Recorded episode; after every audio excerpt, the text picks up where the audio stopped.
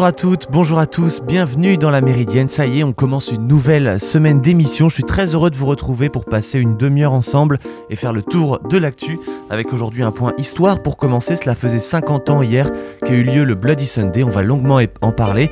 Et pour terminer cette émission, on va aller doucement vers euh, la politique avec Pierre Sylvain qui nous racontera la semaine politique qui vient de s'écouler et Benjamin qui nous parlera de l'actu sport qui est de plus en plus dense en ce moment.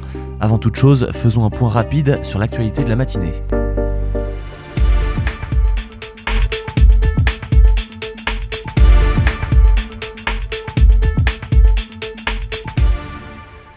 Christiane Taubira est arrivée en tête de la primaire populaire, c'est ce qu'ont annoncé hier soir les organisateurs de cette consultation qui ambitionne de faire émerger une candidature unique pour la gauche et l'écologie à l'élection présidentielle française d'avril autour d'un socle commun de valeurs.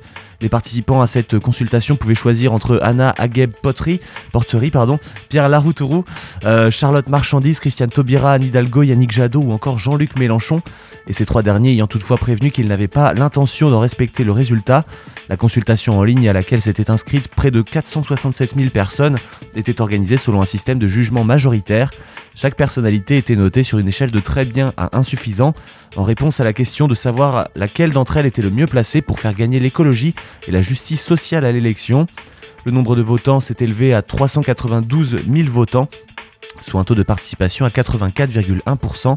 Selon ses proches, Christiane Taubira euh, doit donner à ses concurrents un ultimatum à la mi-février pour se rassembler avec elle. Même si elle est pour l'instant donnée autour de 5% des intentions de vote, son entourage espère que les prochains sondages entre le 5 et le 10 février montreront qu'elle bénéficie d'un fort capital d'adhésion et d'enthousiasme dans le pays. Le conseil d'administration a tranché, le directeur général d'Orpea, Yves Leman, a été démis de ses fonctions hier, a annoncé dans un communiqué le groupe de maisons de retraite, dans la tourmente depuis une semaine en raison de la publication d'une enquête accablante sur ses pratiques. Président non exécutif du conseil d'administration du groupe depuis mars 2017, Philippe Charrier devient président directeur général de la société avec effet immédiat. C'est ce qui a été annoncé dans le communiqué également. Dans le livre enquête Les Fossoyeurs, paru mercredi dernier et dont les bonnes feuilles avaient été publiées dans Le Monde lundi, le journaliste indépendant Victor Castanet décrit un système où les soins d'hygiène, la prise en charge médicale, voire les repas des résidents sont rationnés pour améliorer la rentabilité d'Orpea. Et ce, alors que les séjours sont facturés au prix fort. L'Agence régionale de santé d'Île-de-France a été chargée par le gouvernement de mener une enquête et a lancé une inspection dans l'EHPAD du groupe Orpea à Neuilly-sur-Seine, plus particulièrement visé dans le livre. Accusé de laisser le champ libre à la désinformation sur le Covid-19 dans ses podcasts, le géant suédois du streaming audio Spotify a annoncé des mesures hier soir pour tenter de répondre à la controverse croissante menée par la légende du folk rock Neil Young. Le PDG et fondateur euh, du numéro 1 mondial Daniel Eck a annoncé dans la soirée une série de mesures dont l'introduction des liens dans ses podcasts évoquant le Covid-19 qui guideront ses utilisateurs vers des informations factuelles et présentant des sources scientifiques. Une mesure effective dans les prochains jours, a-t-il promis? Spotify a également rendu public dimanche ses règles d'utilisation et affirme tester des façons de davantage signaler aux créateurs de podcasts ce qui est acceptable, sans toutefois évoquer ouvertement de mécanismes de sanction ou d'exclusion. Le Premier ministre socialiste Antonio Costa a nettement remporté les élections législatives au Portugal hier. Donné dans les derniers sondages au coude à coude avec l'opposition de centre droit, Antonio Costa a fini par améliorer son score de 2019. Il ne dépendra plus de ses anciens alliés de la gauche radicale qui avaient provoqué ces élections anticipées en rejetant le projet de budget pour 2022. L'ancien maire de Lisbonne, âgé de 60 ans, est arrivé au pouvoir en 2015 en scellant une union de la gauche sans précédent depuis la révolution des œillets en 1974, alors qu'il n'avait même pas gagné ces élections. Dimanche, il a offert au Parti Socialiste la deuxième majorité absolue de son histoire, selon les résultats partiels portant sur les circonscriptions, sauf celle de l'étranger qui élise 4 députés. Le Parti Socialiste est arrivé en tête avec 41,7% des voix et au moins 117 sièges sur un total de 230. Ayant désormais les coups des franches, Antonio Consta pourra mettre en œuvre le plan d'investissement de 16 milliards d'euros financé par l'Union européenne. La fin d'un long marathon parlementaire, le président, italien Sergio Mattarella a été réélu samedi après une semaine d'intenses débats qui a mis au jour euh, les, profondes divisions entre les partis du gouvernement dans une période charnière pour la reprise euh, post-Covid-19. Fumée blanche au Quirinal, le parler présidentiel de Rome, Abemus Papam, a lancé le sénateur après l'accord sur le nom de Mattarella, alors que les partis craignaient une crise institutionnelle et politique en cas d'échec à lui trouver un successeur. Âgé de 80 ans, le président Mattarella avait dit à plusieurs reprises qu'il ne comptait pas continuer dans ses fonctions, mais dans la journée, il a fait connaître au chef de groupe parlementaire sa volonté de se mettre à disposition. Un tel scénario assure la stabilité au sommet de l'État en maintenant Mario Draghi, un moment donné favori à la tête du gouvernement dans un pays en phase de reprise économique. Plébiscité, Sergio Mattarella a recueilli 759 voix sur 1009 sénateurs, députés et responsables régionaux appelés à voter. Les élus présents dans l'hémicycle de la Chambre des députés où se tenait le dépouillement ont longuement applaudi les résultats. Vous écoutez La Méridienne sur Radio Phoenix. Après avoir commenté l'actualité de la journée, on va maintenant parler histoire avec un événement tragique qui a eu lieu il y a 50 ans maintenant.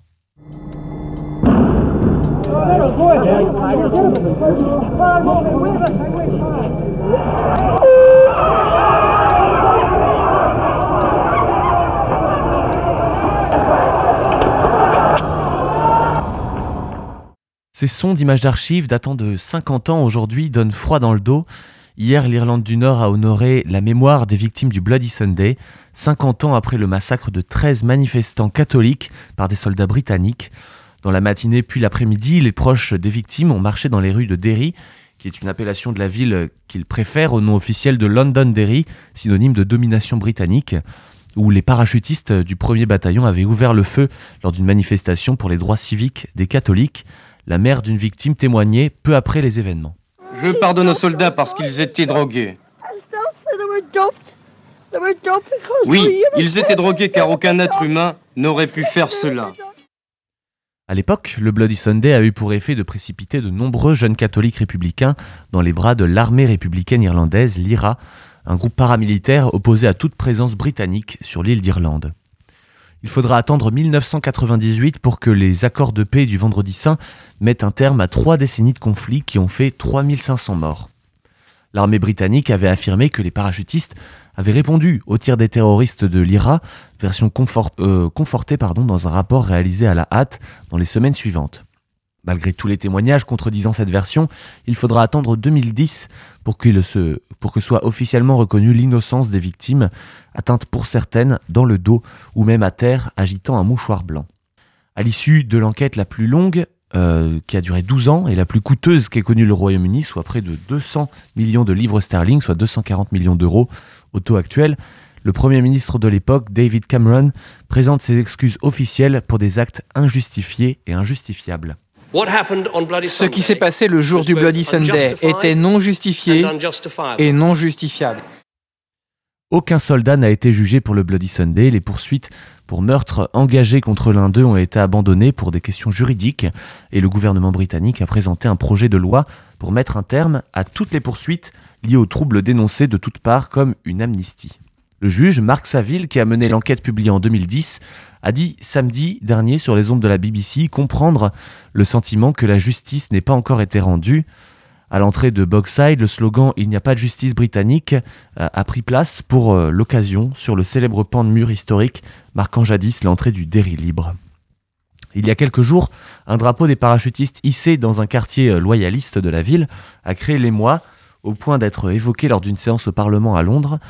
Le Premier ministre britannique Boris Johnson a qualifié pour sa part le Bloody Sunday de jour tragique dans notre histoire, l'un des plus sombres des troubles. Ces derniers mois, les effets du Brexit ont souligné la fragilité de l'équilibre de l'accord de paix de 1998. Euh, les décriées dispositions douanières destinées à éviter toute frontière terrestre avec l'Irlande, toutefois en établissant une frontière maritime avec la Grande-Bretagne, font actuellement l'objet d'intenses négociations entre Londres et Bruxelles. Elles ont aussi ravivé des tensions communautaires, puisque lors d'émeutes à Belfast au printemps, les murs de paix séparant quartiers catholiques et protestants ont été enflammés. Les élections locales en mai s'annoncent déterminantes pour le fragile équilibre politique en place. Avec le recul des unionistes, une victoire des républicains est jugée crédible et le Sinn Féin, autrefois une branche politique de l'IRA, souhaite d'ici 5 ans un référendum sur la réunification de l'île. On va maintenant faire une petite pause dans cette émission avec un titre de Nug Life intitulé How We Roll. On se retrouve juste après sur Radio Phoenix.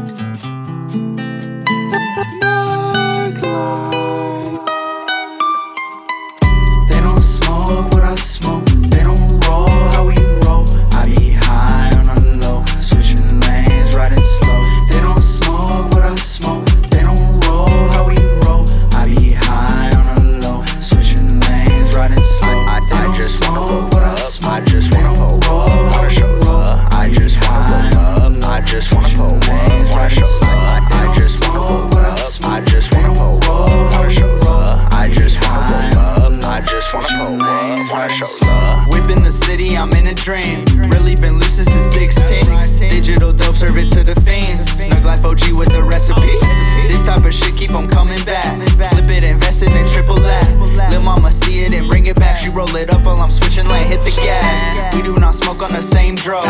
They do not rock on the same shows. We do not fuck with the same. Foot on their necks cause they aim low. Looking at me like the Mona Lisa. Everybody trying to get a piece of peace of mind. Couldn't block the shine. Super Saiyan till I go and meet the Reaper. Break it down, roll it up, run it up. I'm in LA smoking indica. Light it up, smoke it up, spark it up. We in the bay with the hippies, bruh. Lately been dreaming about real estate. Trust in the vision, don't give it up. Most of these weirdos they can't relate. Collect the profits, I'm dipping cuz they don't smoke what I smoke.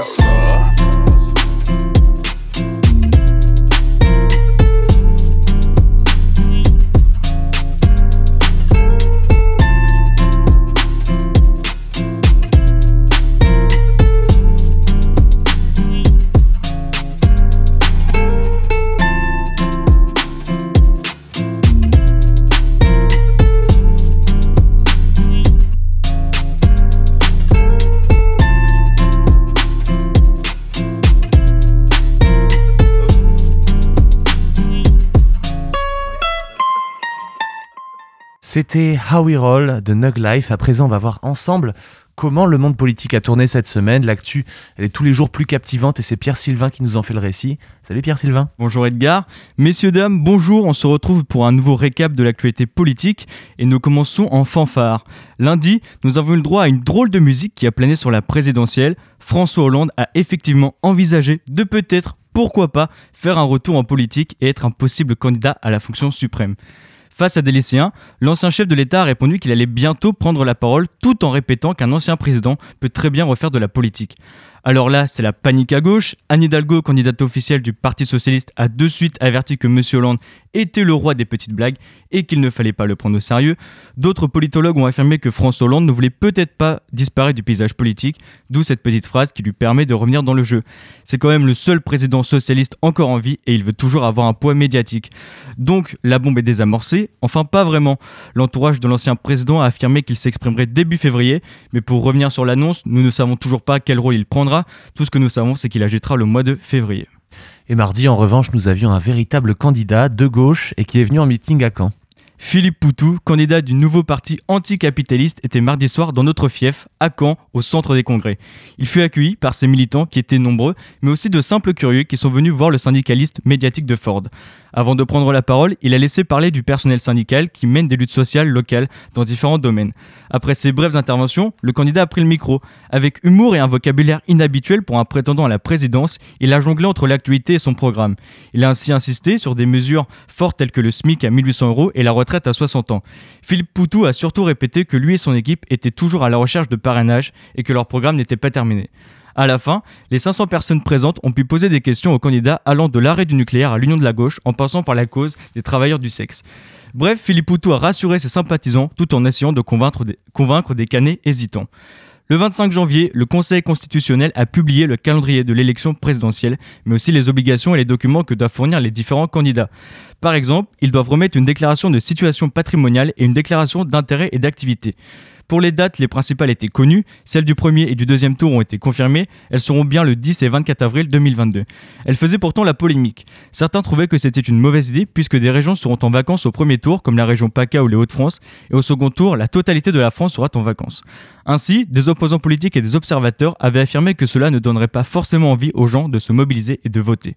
Nous avons aussi eu le droit à la présentation des dates limites des inscriptions électorales qui seront le 4 mars 2022 et dans certaines régions jusqu'au 31 mars. Le calendrier électoral est enfin dévoilé et la présidentielle prend de nouveau un tournant. On va continuer de parler de la campagne électorale et tu vas nous parler de personnalités atypiques qui rejoignent les candidats actuellement. Depuis quelques semaines, les ralliements vers des candidats sont de plus en plus nombreux. Mais depuis peu, nous en avons des spéciales. Ce sont des personnalités liées au milieu médiatique. En exemple, nous avons eu le droit à Émeric Caron, ancien chroniqueur et journaliste qui a rejoint la, semaine dernière Jean-Luc Mélenchon. Mais ce n'est pas la seule personnalité publique qui a rejoint un candidat. Mercredi, Charles Consigny, chroniqueur pour RMC, a annoncé soutenir Valérie Pécresse, candidate des Républicains, sur le plateau de BFM TV. J'ai décidé de m'engager dans la campagne de Valérie Pécresse. Ça n'est pas une, une décision anodine pour moi puisque j'étais un, un commentateur entre guillemets en plus de mon métier d'avocat qui m'épuise et me passionne euh, mais euh, je voulais faire cette campagne comme acteur à présent, son temps de parole sera décompté et il a ainsi affirmé qu'il ne serait plus à l'antenne. Après un Zemmour, ancien polémiste devenu candidat, puis un Émeric Caron devenu membre de la France Insoumise et dernièrement Charles Consigny, les chroniqueurs de télé ont le vent en poupe et cela reflète de nombreuses choses. D'une part, que les journalistes politiques sont de plus en plus nombreux à passer le pas et cela interroge sur différentes prises de parole antérieures. On peut aussi se questionner sur le tournant de la vie politique. En effet, ce sont des hommes habitués à des plateaux télé, au buzz, et cela montre que la politique se transforme en théâtre, en spectacle, et le point culminant, le point culminant de cette transformation est arrivé cette semaine. Nous avons été témoins d'une émission soi-disant politique présentée par Cyril Son nom n'est autre que Face à Baba, et dans cette émission, il y avait évidemment Zemmour, Émeric Caron et Charles Consigny. Cette soirée fut le reflet de la mise en scène politique. Chacun cherche à faire la petite phrase pour être relayé et devenir un mème sur Twitter. La présidentielle se jouera avec ses codes, avec plus de forme et moins de fond. La question des parrainages est un enjeu majeur de cette présidentielle. C'est un véritable chemin de croix pour l'ensemble des candidats. Plusieurs maires hésitent sur leur choix. Plusieurs maires hésitant sur leur choix ont décidé de procéder à un tirage au sort. Ce jeudi, dans un article du Ouest France, nous pouvions voir le cas de Sainte-Mère-l'Église dans la Manche. Le maire Alain Ollet, devant le conseil municipal, a posé la question. Il a laissé le choix soit d'un accord commun autour d'un candidat, soit d'un tirage au sort. Mais pour ce procédé, il y aurait des règles, comme le fait d'éviter de donner le parrainage à un grand parti, mais plutôt à ceux qui sont en difficulté à en récolter. La question reste encore en suspense. Des maires ont, d'autres idées en France. Par exemple, dans le Morbihan, un élu a proposé d'organiser une consultation auprès de ses habitants. Là encore, le journal du Ouest France avait accordé une interview cette semaine sur le sujet. Dans l'article, on apprend que le maire veut que la population ait son mot à dire. Enfin, pour terminer sur les parrainages, le maire de Saint-Malo, lui, a affirmé la veille qu'il soutiendrait euh, la candidate des Républicains Valérie Pécresse. Elle fait partie de sa famille politique et il se sent redevable. Chacun a donc sa technique pour donner son parrainage et nous avons eu les trois exemples cette semaine. Tu vas rester sur la présidentielle en nous parlant d'un presque candidat. La boulette. Des membres de La République En Marche ont commis une petite erreur ce vendredi. Franck Reister, ministre du Commerce extérieur, et Olivier Dussopt, député, ont publié une photo d'Emmanuel Macron qui ressemblait très franchement à une affiche de campagne. Elle fut évidemment très rapidement retirée des différents comptes Twitter. Sur la photo, nous pouvions lire Faire campagne pour et avec les Français, avec le hashtag 50+. Alors évidemment, pour se défendre, les responsables ont annoncé que c'était une affiche réalisée par un militant, mais tout de même, tout est prêt pour le lancement de la campagne du président. Son site de campagne est lancé, c'est trop possible, il ne manque plus que son top, et cela ne devrait pas tarder. L'annonce est imminente, il ne se cache même plus et on joue justement et joue justement avec ce faux suspense. On termine avec le week-end. On a un écologiste qui fait sensation depuis quelques semaines. Alors, alors que Yannick Jadot présentait son programme pour la présidentielle à Lyon ce samedi, le vrai écologiste du moment, ce n'est pas lui, mais plutôt Nour Durand-Rocher. Son nom vous est inconnu, mais son visage, lui, vous est forcément familier. Cet élu d'Europe Écologie Les Verts de Paris est le sosie officiel de Jean-Michel Blanquer. Cet homme qui sévit dans les manifestations s'est fait reconnaître en dansant devant le ministère suite à l'Ibiza Gate. Nour Durand-Rocher a donc fait le buzz sur la toile, comme disent les jeunes. Bien que cela ait eu son petit effet, ce champion ne souhaite pas recommencer, mais il va continuer de se moquer du gouvernement avec son collectif comme il l'a confié aux Parisiens ce samedi. Je ne fais plus euh, Jean-Michel Blanquer, euh, je vais redevenir Nour Durand-Rocher à plein temps et par contre on va continuer, on a un collectif qui maintenant s'appelle le collectif Ibiza. Le but euh, c'est de faire des actions décalées. Alors on n'espère pas avoir autant de succès, là on a eu beaucoup de chance, mais quand même de continuer des actions décalées, des actions qui nous permettent à nous de nous amuser en dénonçant des sujets graves et d'avoir cette attitude du pas de côté qui permet de mettre en miroir des choses sans avoir besoin tout le temps d'un esprit de sérieux. Parce que ce qui est très différent entre euh, ce gouvernement et nous, c'est qu'ils aiment avoir l'air très sérieux. Nous, on croit qu'on préférerait qu'ils fassent leur travail sérieusement. On ne le reverra plus jamais refaire cette mise en scène, mais au moins pour nos deux manifs, nous aurons rigolé. Salut l'artiste. Est-ce une surprise? Pas vraiment. La grande gagnante de la primaire populaire n'est autre que Christiane Taubira. Les près de 470 000 adhérents ont choisi l'ancienne garde des Sceaux. Elle est arrivée en tête devant Yannick Jadot et Jean-Luc Mélenchon, qui ont fini deuxième et troisième. La gauche a donc une autre candidate. Elle doit à présent faire l'union et dans son discours de victoire, elle a précisé qu'elle appellerait les différents candidats de la gauche dès aujourd'hui. Elle espère créer une réelle dynamique autour d'elle et nous verrons les effets d'une telle primaire sur la présidentielle. Il y a comme dans chaque élection une gagnante et une perdante, et cette fois-ci c'est Anne Hidalgo. Déjà très mal embarquée dans cette élection, elle a fini quatrième à la primaire populaire. C'est une seconde défaite après le fait qu'elle soit mal placée dans les sondages avec moins de 5%. Nous verrons les conséquences de ce dimanche soir qui restera dans les grandes lignes de l'histoire. Nous venons de vivre une semaine très axée sur la présidentielle et cela risque de s'accélérer avec les prochaines prises de parole de chacun. Sur ce, bonne journée et je vous dis à la semaine prochaine. Et oui, à la semaine prochaine, Pierre-Sylvain, merci beaucoup pour euh, ton point politique. Et euh, bah, maintenant, on va passer tout de suite à Benjamin qui va nous raconter ce qu'il a vu dans le sport local et mondial ces derniers jours.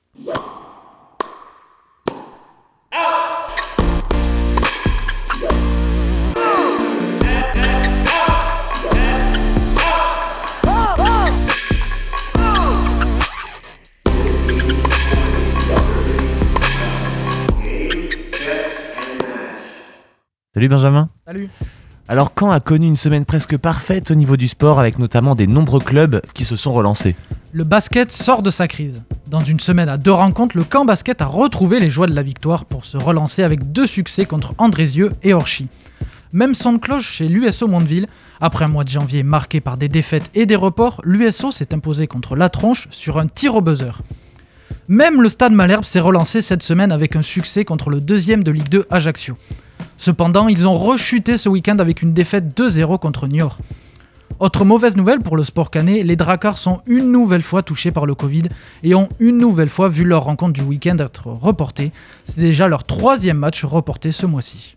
Le sport français a connu des, des, émotions contraires ces deux dernières semaines entre la déception du côté du handball, une quatrième place à l'euro, et la surprise du côté du tennis avec deux Français en quart de l'Open d'Australie. Le trône européen fuit toujours la France. Depuis 2014, les Bleus n'ont plus remporté un euro de handball. Perturbés dans leur préparation et même pendant la compétition par le Covid, les champions olympiques ont aussi souffert sur les terrains. Ils sont même passés proches du drame après une défaite contre l'Islande qui a failli les priver de demi-finale. Mais une fois dans le dernier carré, les choses étaient trop dures malgré tous les efforts des Français. Défaits d'un petit but en demi par la Suède, ils ont réussi à pousser le Danemark en prolongation en petite finale, mais pour un résultat identique au match contre la Suède. La France finit donc avec une quatrième place qui apparaît comme une déception, là où paradoxalement les résultats tricolores à l'Open d'Australie apparaissent comme une réussite alors qu'ils se limitent à deux quarts de finale. Mais il faut dire qu'ensemble, Gaël Monfils et Alizé Cornet ont fait renaître le tennis français. Pour la première fois depuis l'US Open 2015, un Français et une Française ont atteint les quarts d'un tournoi du Grand Chelem. Malheureusement, l'aventure s'est arrêtée là pour eux à Melbourne, mais après une année noire pour le tennis tricolore, 2022 commence de de belle manière. Tout à fait. En parlant d'Open d'Australie, on peut dire que la finale a été légendaire entre Rafael Nadal et Daniel Medvedev, un duel dantesque qui a été remporté par l'Espagnol, qui devient le premier joueur à 21 titres du Grand Chelem. 5h12. 5h12 d'une masterclass tactique. 5h12 d'intensité folle. 5h12 d'un scénario Hitchcockien. 5h12 d'histoire. Voilà ce qu'ont offert Nadal et Medvedev hier matin. Pourtant, tout était mal engagé pour l'Espagnol le taureau a été mené à la baguette par un numéro 2, par un numéro mondial intenable. Mené 2-7 à 0 et 0-40 sur sa mise en jeu à 2-3 dans le troisième set, Rafa ne semblait plus avoir aucune chance. Mais c'est alors que le taureau est devenu Minotaur pour enfermer Medvedev dans un labyrinthe. Le russe a, a, eu beau se battre et offrir une démonstration tactique, preuve en est les 44 balles de break dans le match partagé à égalité entre les deux joueurs, mais tous les chemins menaient vers une nouvelle page de la légende de Nadal. Après six mois sans jouer à cause d'une maladie dégénératrice au pied, l'Espagnol a totalement retourné cette finale pour remporter le deuxième Open d'Australie de sa carrière. Il devient ainsi le premier joueur à remporter 21 titres du Grand Chelem avant ses deux rivaux Federer et Djokovic. Une finale donc totalement renversante, au contraire de celle des féminines, avec une Ashley partie monstrueuse.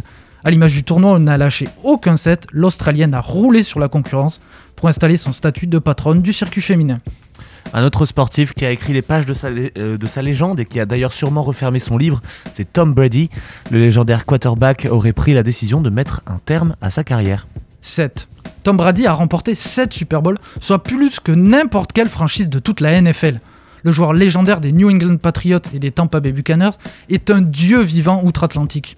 Du haut de ses 22 saisons pour 10 Super Bowls, il est absolument partout dans les livres des records de la NFL et souvent en tête des records qu'il a parfois lui-même créés. Par conséquent, l'annonce de la retraite du quarterback tombée samedi a créé un véritable séisme aux États-Unis.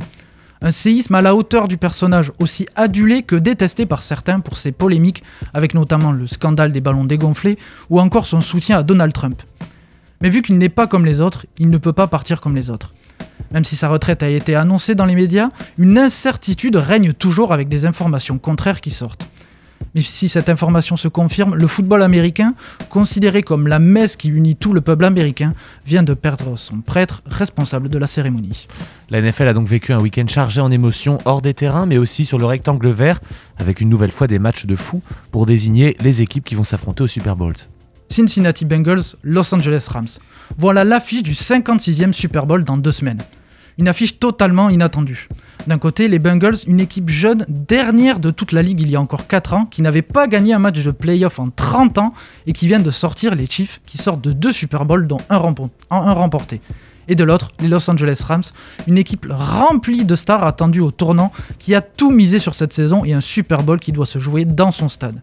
Bref, une affiche alléchante à retrouver dans la nuit du dimanche 13 février au lundi 14 février pour une magnifique Saint-Valentin des amoureux du sport et un magnifique euh, concert de mi-temps comme à chaque fois. On parle des Jeux Olympiques de Pékin maintenant qui débutent vendredi, un événement très attendu de tous, particulièrement des deux porte-drapeaux français Kevin Roland et Tessa Worley. 30 avril 2019. Le skieur acrobatique Kevin Roland tente un record du monde. Et là, il passe proche de la catastrophe. Il retombe mal et frôle la mort. Il est alors à l'hôpital dans le coma et son pronostic vital est engagé. Il rate la naissance de son fils mais finit par sortir de l'hôpital par la grande porte. Se lance alors un long travail pour retrouver les pistes et la compétition. Compétition qu'il a retrouvée presque deux ans après son accident en mars 2021. Et le voilà presque un an plus tard récompensé pour avoir surmonté ses épreuves en devenant porte-drapeau tricolore au JO de Pékin aux côtés de Tessa Worley. Une récompense également méritée pour la skieuse alpin avec sa carrière folle qui vise une médaille sur ces JO et qui est une des seules du ski alpin français à arriver en grande forme avec plusieurs podiums cet hiver. Depuis plusieurs semaines, on a fait le tour des grandes chances françaises sur ces JO, Perrine Lafont, Le 2, Alexis Pinturo ou Quentin Fillon-Maillet, qui ont été grandement abordés dans cette émission, mais il était impossible de faire le tour sans passer par le patinage artistique avec le dos Gabriela Papadakis et Guillaume Cizeron. Septuple champion de France, quintuple champion d'Europe, quadruple champion du monde. Il ne manque plus qu'un titre majeur au couple de patineurs français, c'est l'or olympique. Papadakis et Cizeron sont aujourd'hui au sommet de leur carrière et n'ont plus qu'une idée en tête, obtenir le métal le plus convoité du monde. Preuve en leur impasse sur les championnats d'Europe en début du mois pour préparer au mieux les JO et éviter toute contamination au Covid. Ils sont attendus au tournoi avec une pression forte, d'autant plus qu'ils portent sur leurs épaules presque toutes les ambitions d'une fédération française des sports de glace en crise. Mais le couple semble fin prêt pour décrocher l'or à Pékin et la première victoire française au JO depuis 2002.